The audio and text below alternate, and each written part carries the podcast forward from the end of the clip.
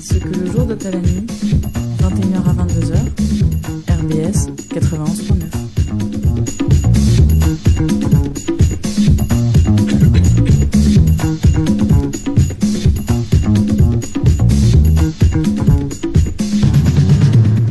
Sur mes refuges détruits, sur mes phares écroulés, sur les murs de mon ennui, j'écris ton nom. Sur l'absence sans désir, sur la solitude nue, sur les marges de la mort, j'écris ton nom. Sur la santé revenue, sur le risque disparu, sur l'espoir sans souvenir, j'écris ton nom. Et par le pouvoir d'un mot, je commence ma vie. Je suis né pour te connaître, pour te nommer liberté. Par ce poème célèbre de Paul Éluard, je commence une émission non pas sur la liberté, mais dédiée à ce qui matériellement peut sembler la restreindre, les frontières. Nous allons vous proposer trois points de vue, trois angles d'attaque pour traiter ce sujet et voir les frontières. Bonjour Lucas. Bonjour. Alors, euh, de quoi vas-tu nous parler? Alors j'aimerais euh, vous, enfin, vous parler de la frontière en général et de tous ces aspects qu'elle peut avoir, que ce soit d'un point de vue assez euh, négatif, mais aussi euh, tout ce qu'elle peut aussi dégager d'un point de vue culturel et tout ce qu'elle a permis aussi entre guillemets. D'accord.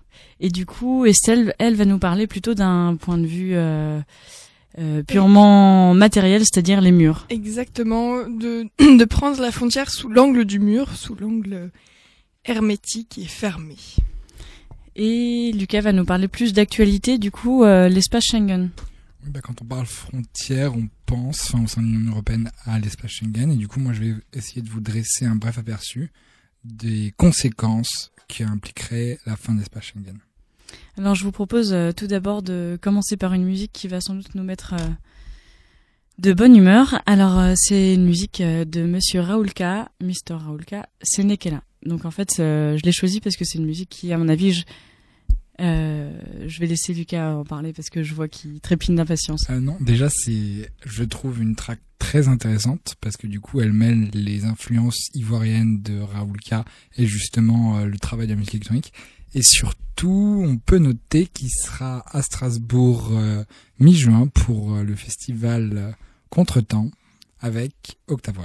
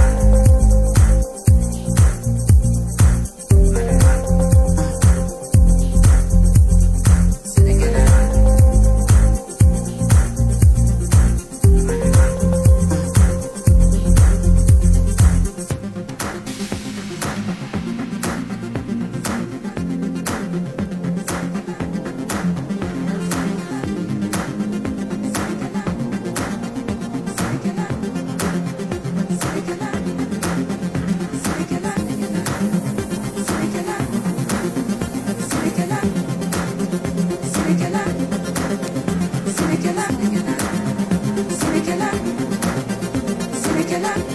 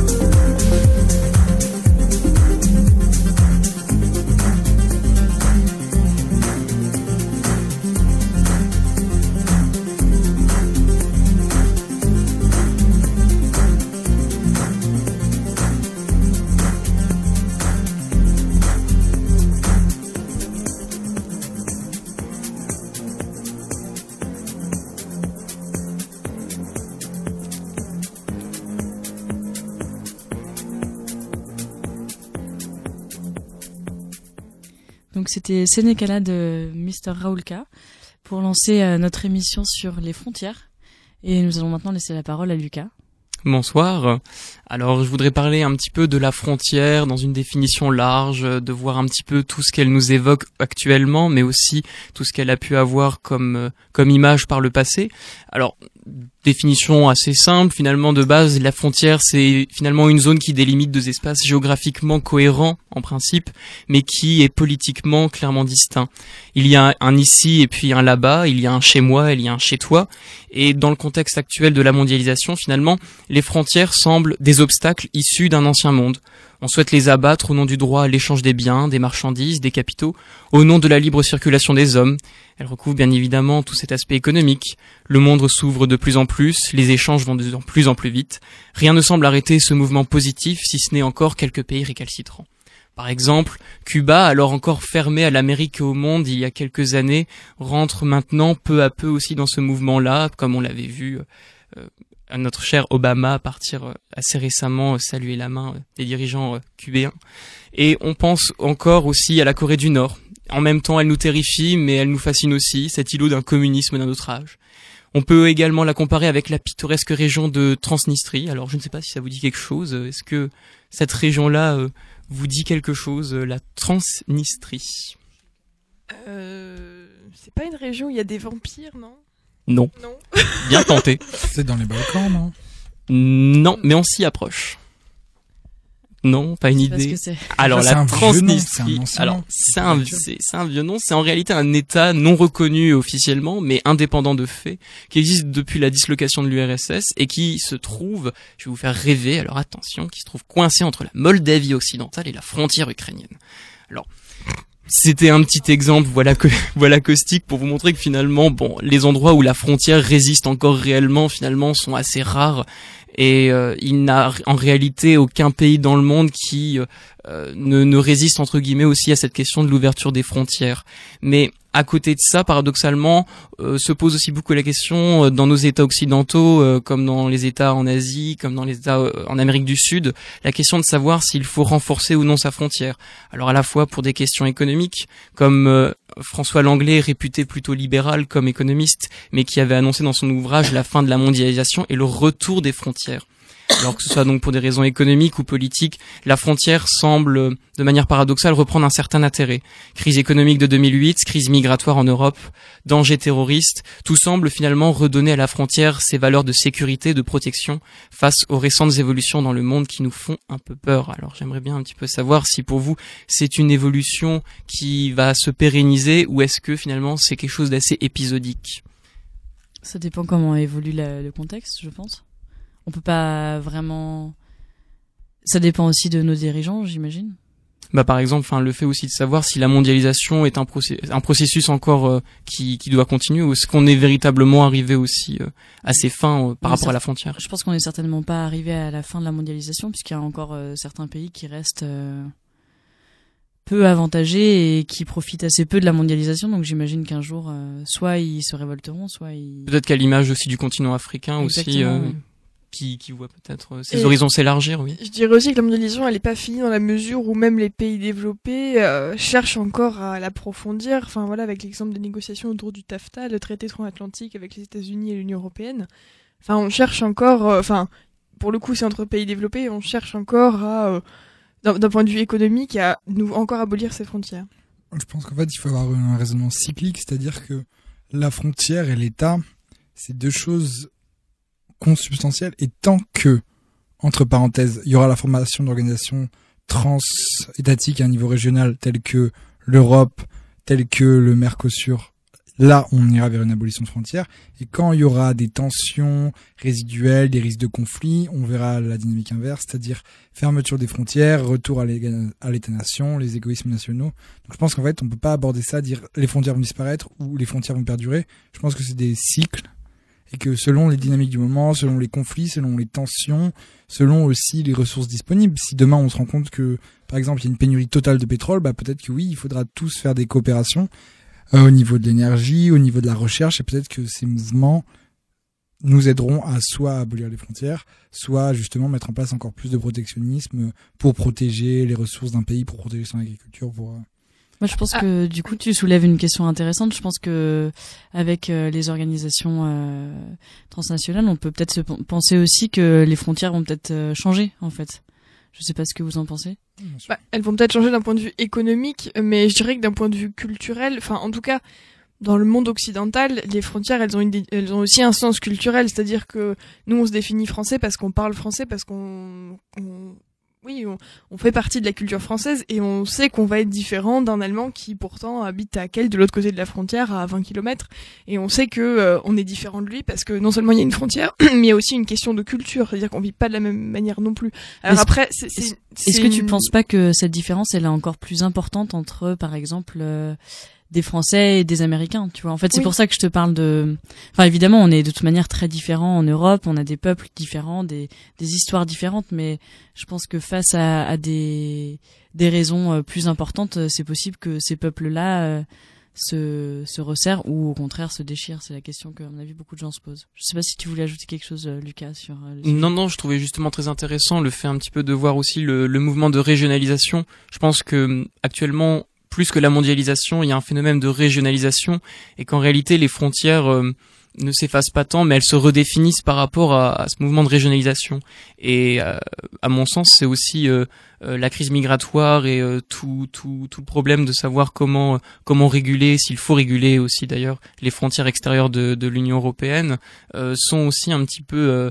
euh, une manifestation finalement de cette reconfiguration des, des, frontières et de se dire que finalement bon il y a peut-être des frontières intérieures qui n'ont plus lieu d'être et d'autres pour le coup qu'on a laissées ou euh, qu'on méconnaît et qu'on est en train de redéfinir euh, de manière plus ou moins bienheureuse. Je pense que c'est quelque chose qu'on creusera peut-être plus tout à l'heure avec euh, Lucas D. Et, et on va laisser Lucas J continuer sa chronique. Alors bon, la frontière, finalement, une histoire de haine et d'amour, une histoire entre internationalistes, nationalistes, bref, des passions qui pourtant devraient nous paraître d'un siècle précédent. La frontière n'est qu'une, pas qu'une séparation aussi, c'est une délimitation qui nous différencie et permet d'apprécier la différence entre les cultures, les hommes, les langues, les pays, comme le faisait remarquer aussi tout à l'heure finalement euh, Estelle. Souvent l'objet de disputes entre États, il n'est pas rare de constater que la frontière comme aussi est aussi une forme de conquête de la civilisation. Tout du moins, c'était une vision qu'avaient plutôt euh, les antiques, en particulier, je pense aux Grecs, qui pour eux euh, voyaient finalement à travers la frontière une vision culturelle entre ce qui était du monde des Hélènes, ce qui était grec, et ce qui était du monde des barbares. Alors je mets des guillemets barbares, car en réalité, le mot barbare dans la culture grecque, ce n'est pas avec le terme péjoratif, la vision péjorative qu'on en a aujourd'hui de gens sauvages, mais au contraire des barbares qui sont des étrangers, qui n'appartiennent pas à la même culture, mais qui ont aussi une langue, et qui peuvent aussi être considérés par ces mêmes Grecs comme très policés, très ingénieux, à l'image par exemple des Macédoniens ou des Perses. Alors je voudrais aussi un petit peu avoir votre avis sur savoir finalement est-ce que euh, c'est pas aussi une certaine vision de la frontière euh, qui est en train de se redéfinir actuellement à travers la mondialisation et le fait que certes il y a une mondialisation économique, mais est-ce que on peut véritablement parler d'une mondialisation culturelle euh, malgré l'américanisation de certaines choses Mais on, on, constate, on constate par exemple que sur les réseaux sociaux, il y a un fonctionnement très régional des, des centres des réseaux sociaux et euh, il n'y a pas finalement de grands échanges, on va dire, entre beaucoup d'Européens avec beaucoup d'Asiatiques ou beaucoup d'Indiens avec beaucoup d'Australiens, alors que on pourrait penser que géographiquement ils sont assez proches. J'aimerais un petit peu avoir euh, votre avis là-dessus, d'un point de vue culturel.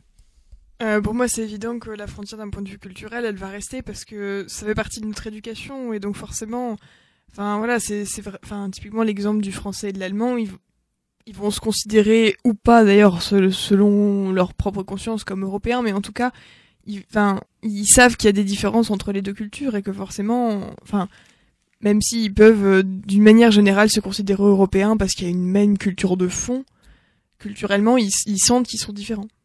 Moi, je pense que t'occultes quand même quelque chose dans ton approche. Il y a toute une construction symbolique autour de la notion de frontière et autour notamment quand tu vas en Alsace, quand tu passes la frontière allemande. Enfin, tu vois, tout de suite, c'est quand même une autre langue.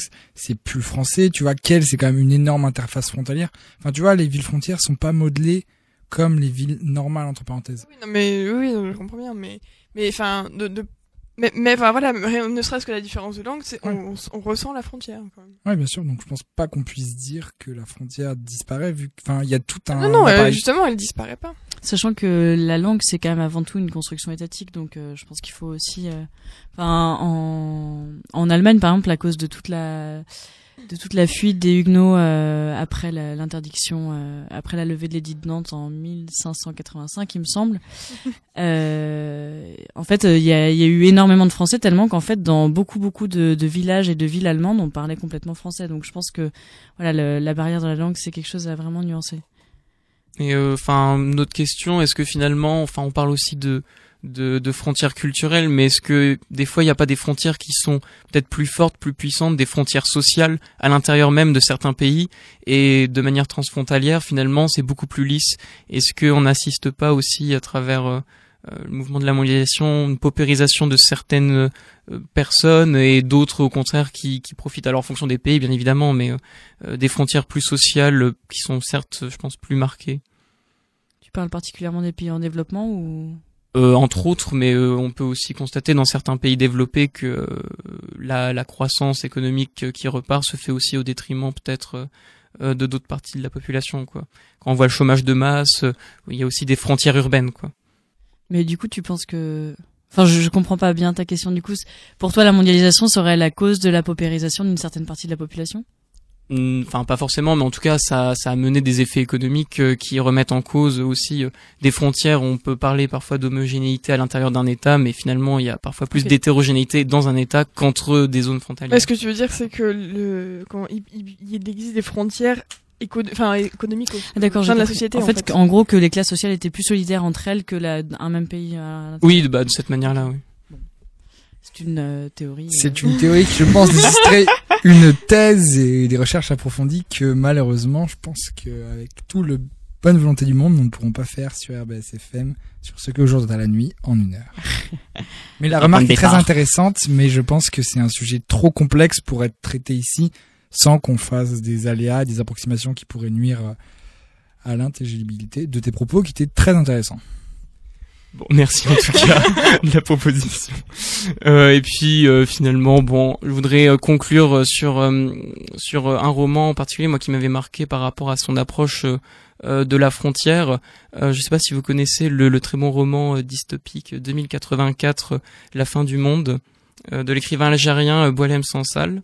Je sais pas, ça vous dit quelque chose ou Pas du tout. Il faut que je lise. chaque fois que je le vois, je me dis qu'il faut que je lise, mais il pas encore. Alors, euh, comme son nom l'indique, euh, c'est euh, c'est donc Boilem Sansal qui a récupéré le roman orwellien de 1984 pour l'adapter dans un monde qu'il qu'il imagine alors totalitaire, mais non pas sous une emprise d'un communisme ou d'une idéologie du XXe siècle, mais plutôt sous l'emprise d'une religion et surtout, enfin, il fait une, une allégorie alors qu'il détourne bien évidemment, mais d'un islamisme radical qui serait emparé du monde.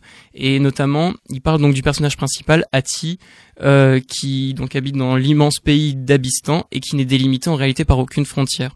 Parce que le principe euh, donc de la religion de l'Abistan finalement, c'est de ne pas avoir de frontières puisque partout sur Terre règne sa religion totalitaire.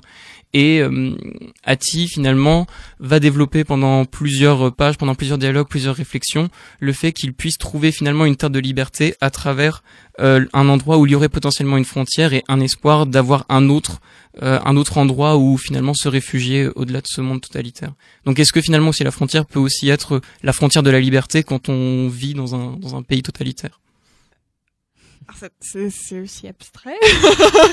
tu, tu nous l'as fait. Fais de l'abstraction ce soir. Euh, oui, bien sûr. La, enfin, oui, la frontière, ça signifie aussi la liberté, puisque la, la frontière, elle est faite aussi en soi pour euh, pour être traversée, pour être euh, survolée, pour aller au-delà de la frontière, pour découvrir ce qu'il y a de l'autre côté. Moi, j'aimerais bien rebondir là-dessus parce que j'imagine que vous connaissez un peu l'histoire de des des tziganes et des des gitans. Euh, enfin, ils ont plein de noms différents selon l'endroit où ils viennent, et je trouve que c'est un peuple qui est extraordinaire parce que c'est un peuple qui a aucune frontière finalement. Enfin, en fait, pour lesquels euh, la, notion de frontière n'a pas de, de, sens en fait, à part euh, le fait que d'un côté à l'autre ils parlent dans d'autres langues, mais finalement ils sont entre eux, ils sont un peuple qui avance partout.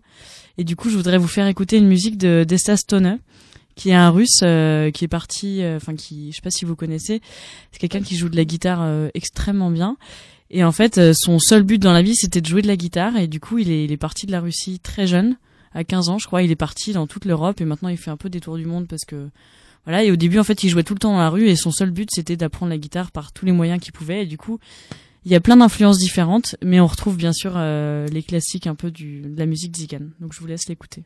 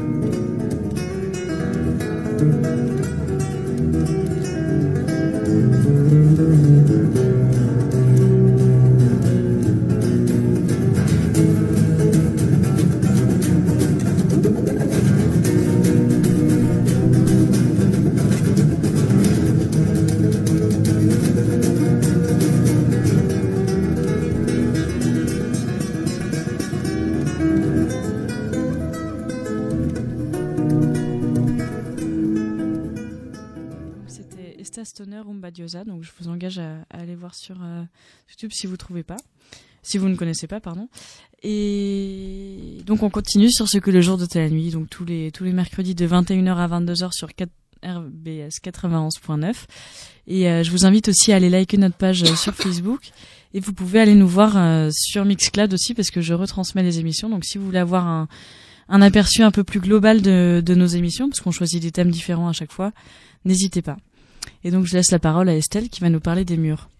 Voilà, tout à fait les murs sur les frontières dans le monde. Alors, est-ce que vous saviez combien il existe actuellement hein, de barrières de séparation dans le monde? Je sais pas, moi j'en dirais entre 400, 300, parce que c'est un, un, chiffre élevé, j'ai entendu. Enfin, de, de, de, vrais murs sur des frontières, hein. pas seulement des, des murs, voilà, entre deux villes ou des vrais murs qui ont une vraie, une vraie symbolique. À votre avis? Je sais pas trop. Hein. Non, j'ai du mal à estimer moi.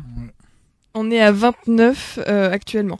Alors c'est des barrières de, protection hein, qu'on appelle plus trivialement un mur, et euh, elles ont connu, euh, enfin ces, ces, barrières ont connu une apogée lors de la guerre froide, et actuellement elles connaissent un nouveau dynamisme puisque 24 de, de, ces 29 barrières ont été érigées depuis l'an 2000. Et alors sur les frontières européennes, vous diriez qu'il y a combien de barrières? Bah là, ça a repoussé assez récemment, j'ai envie de dire. oui, oui, depuis l'an 2000 aussi, hein, toutes les quatre.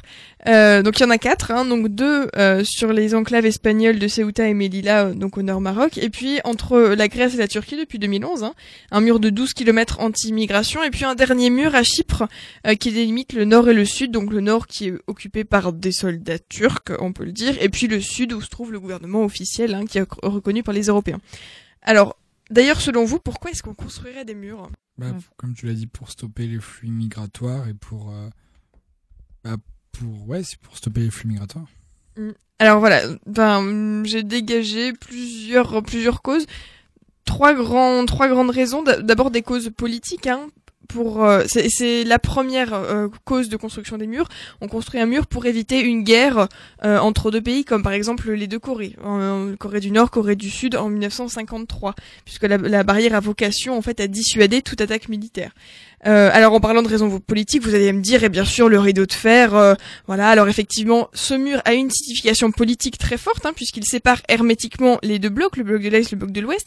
Mais je tiens quand même à souligner que le mur de Berlin, il a été construit aussi pour une autre raison, qui est d'endiguer la migration, l'émigration des Allemands de l'Est vers l'Ouest. C'est l'autre grande cause en fait de l'élévation des murs. Hein. Pour reprendre l'exemple du mur de Berlin, il faut préciser que entre 1949 et 1960, il y a plus d'un million deux cent mille personnes qui ont traversé le rideau de fer.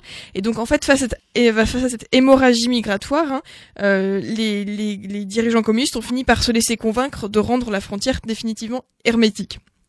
Alors c'est un peu une, exception parce qu'en général, les murs anti-immigration ils ne sont pas construits par les pays d'origine hein, pour empêcher les individus de sortir, mais plutôt par les pays vers lesquels ces individus fuient pour prévenir cette vague. En fait, on, on ne citera pas le mur hein, de, dans le désert entre les États-Unis euh, et euh, les États-Unis d'Amérique pardon et le Mexique hein, pour empêcher la migration.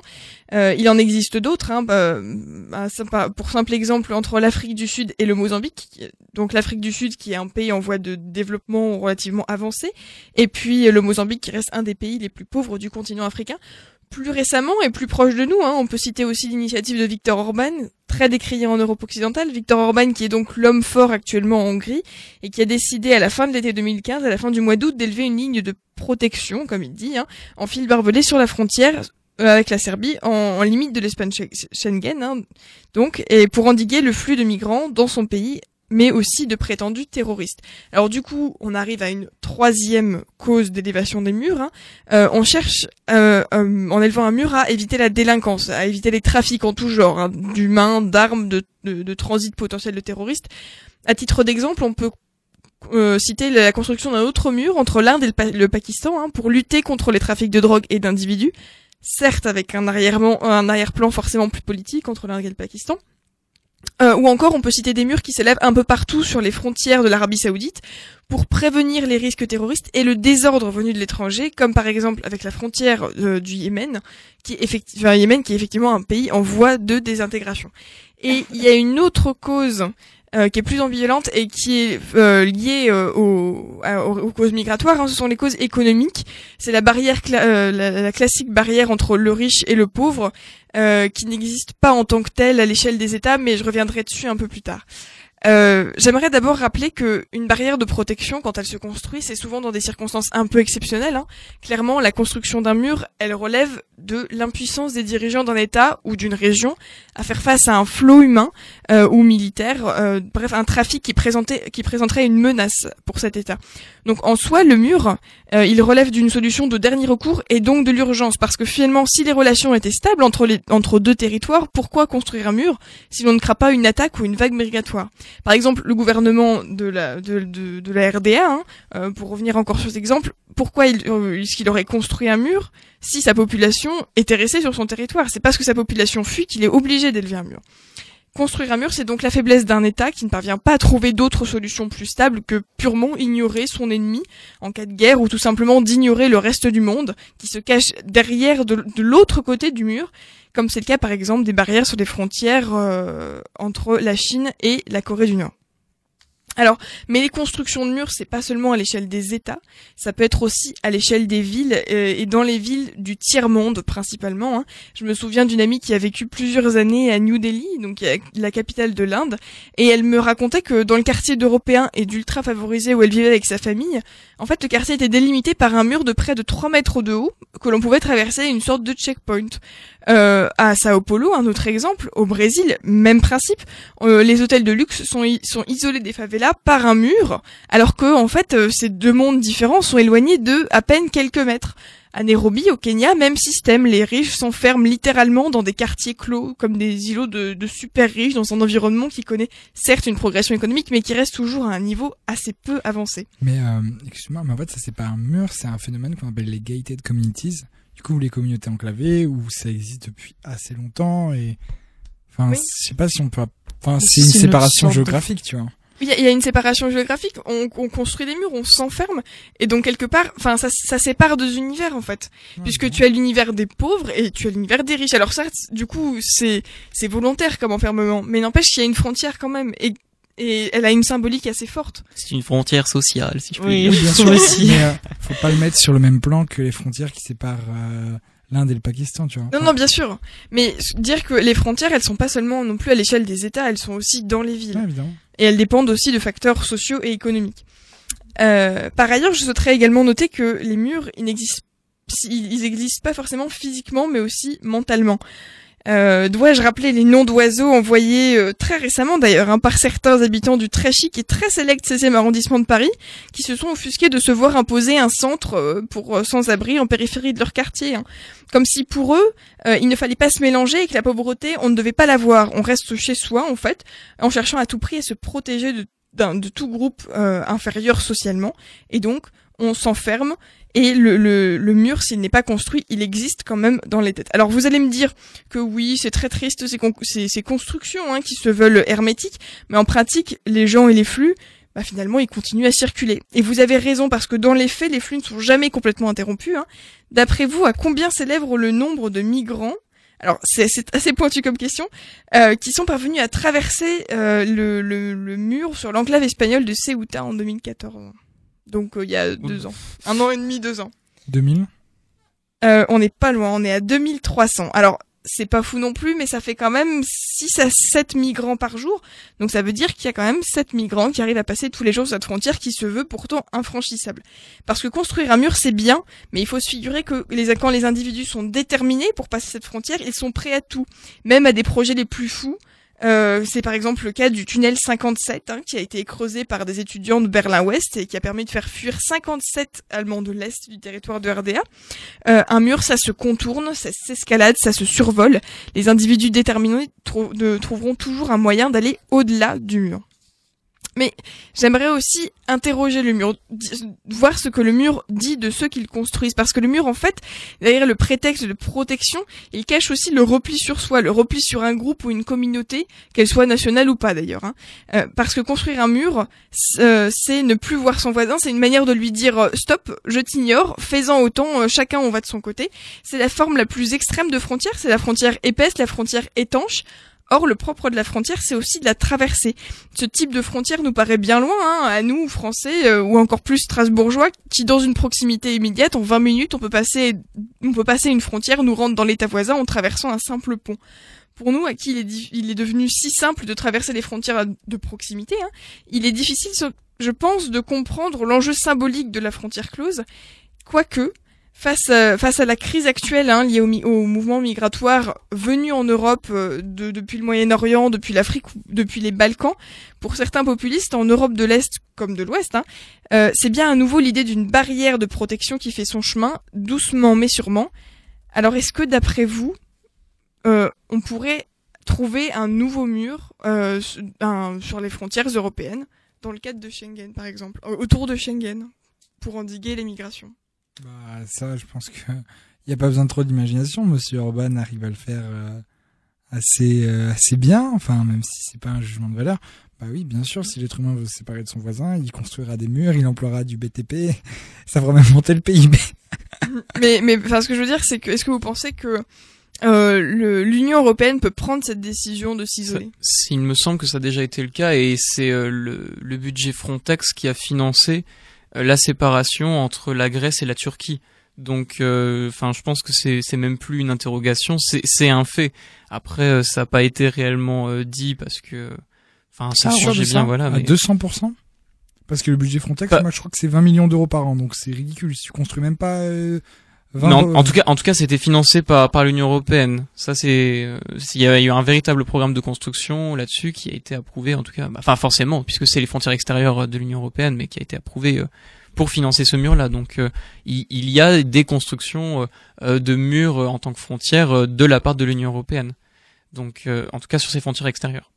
Mais ce qui est peut-être, à mon sens, encore plus, enfin, plus grave enfin plus plus marquant peut-être je vais dire c'est le fait qu'il y ait la possibilité d'un retour aussi euh, à la matérialisation de frontières intérieures alors que ce soit une matérialisation humaine, puisqu'on a vu que l'Allemagne avait fait euh, un, retournement de politique frontalière euh, assez rapide euh, en remobilisant des forces frontalières pour faire le contrôle, mais aussi des, des, frontières physiques avec des vrais murs. Alors on parlait de Victor Orban, mais aussi la frontière entre, enfin, à en Autriche, je crois aussi où il y avait eu un début euh, de, de, cordon sanitaire qui avait été fait. Enfin bon, bref. Je vous, en tout cas, je, je vous remercie euh, pour vos participations et, euh, et, je voudrais vous engager à regarder le film Les Citronniers qui parle de la, la frontière israélo-palestinienne. Je trouve ça étonnant que tu n'en aies pas du tout parlé pendant ta chronique. Bah, je, je, je, je l'ai Mais c'est vrai que hein, quand j'ai cherché mes informations, mais j'ai choisi de pas lui mm. Et ce qui est vraiment intéressant dans ce film, euh, bon déjà c'est un film qui est très humain, je trouve, et euh, et qui montre en fait vraiment euh, non pas la méchanceté des gens et l'horreur de la guerre, mais en fait à quel point ça touche dans le quotidien de n'importe quelle personne, y compris d'une dame qui a juste un champ de citronnier en fait. Et donc euh, voilà, c'est un film très touchant et, et je vous suggère de le regarder. Et je propose, puisqu'on est parti sur l'Europe, euh, de continuer avec Lucas. Et mais on va commencer par une petite euh, musique. Alors, euh, je vous ai proposé une petite musique plus joyeuse pour pour vous détendre un peu. Easy Skanking de Bob Marley parce que je trouve que c'est une musique qui prône bien à la fois la paix et le fait que tout le monde puisse être heureux ensemble puisque skanking ça veut dire danser. Donc danser facilement et faites la paix et sans frontières.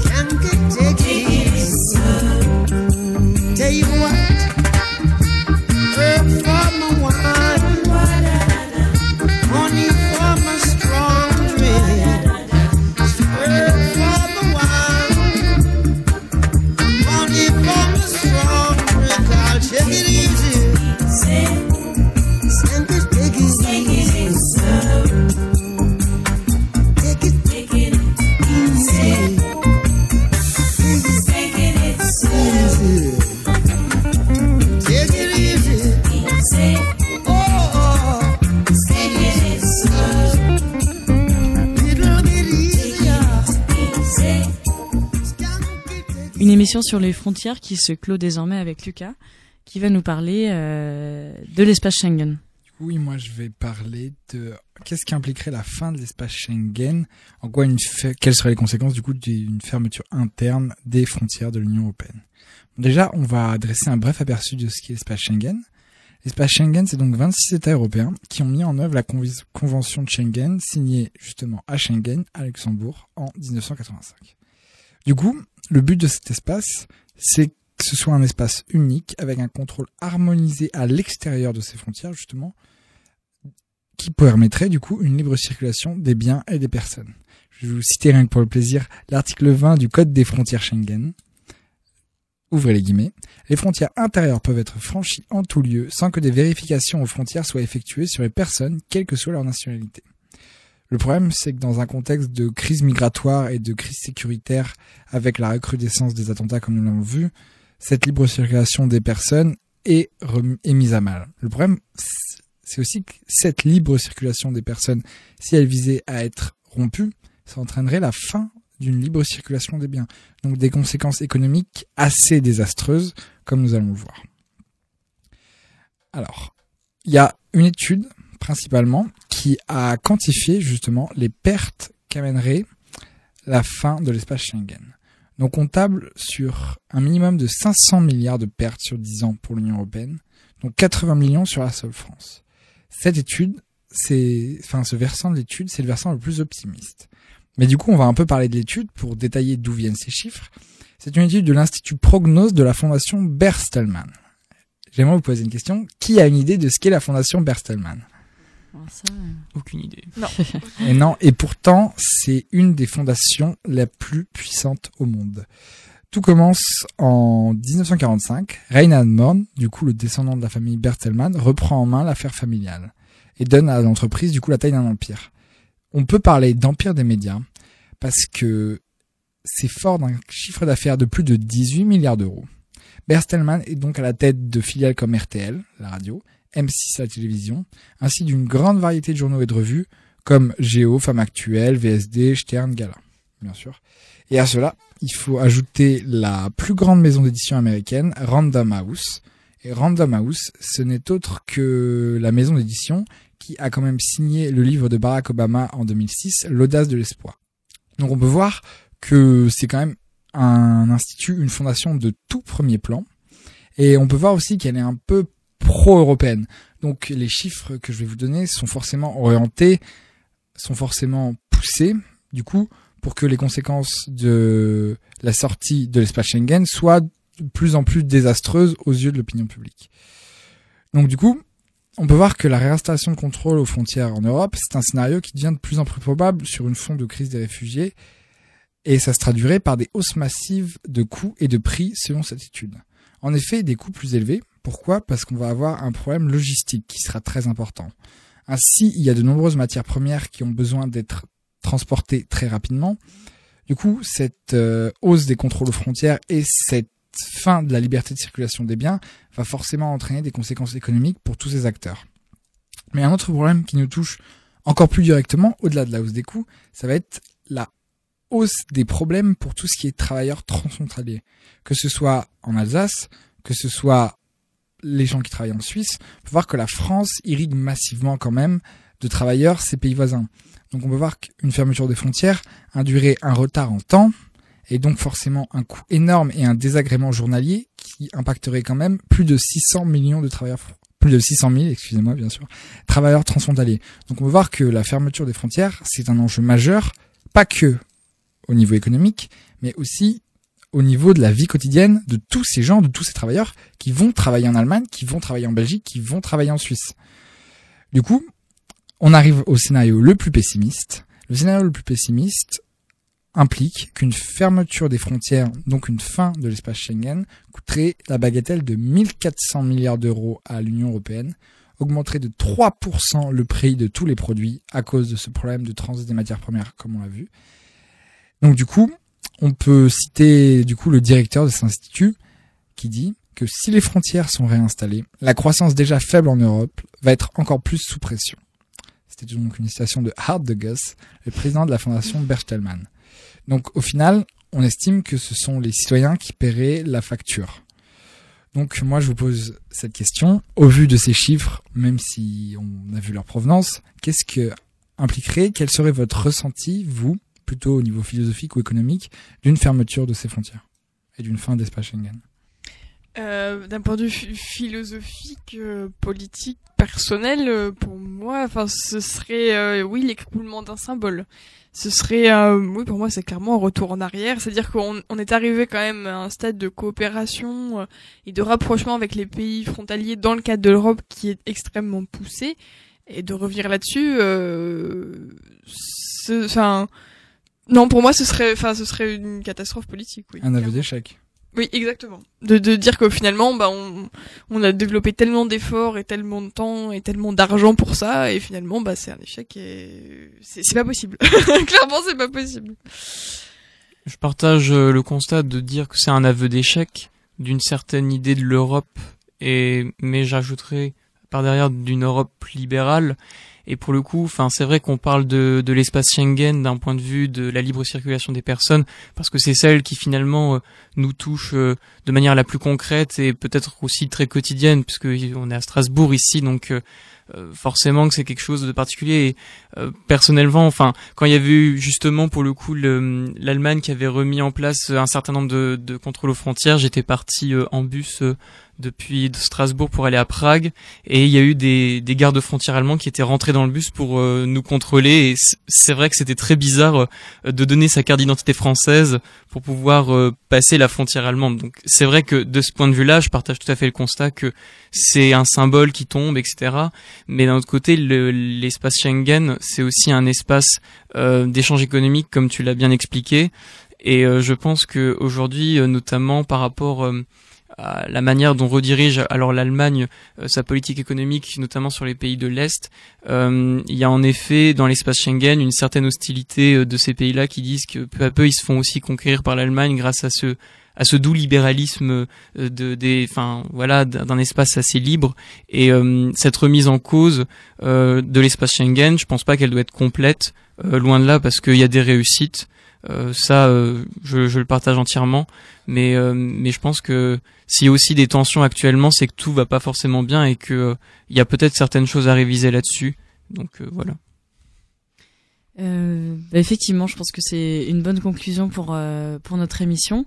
Et puis moi, je tenais quand même à rappeler aussi qu'on était une génération qui pouvait de toute manière ne pas imaginer comment c'était en fait d'avoir des contrôles aux frontières, de pas pouvoir circuler librement. Enfin, je me rends compte même nous, on part euh, systématiquement en Erasmus ou en année de mobilité internationale et ça nous semble normal en fait de partir euh, comme ça. Et, et c'est vrai que du coup, je pense que c'est important de, de se rendre compte que de toute manière, nous, on se rend pas compte et qu'on sait pas comment c'est de toute manière à des contrôles aux frontières, à part euh, une fois de temps en temps quand il y a des contrôles en Allemagne ou, ou quand on part à Zagreb et qu'il y a des contrôles à la Slovaquie.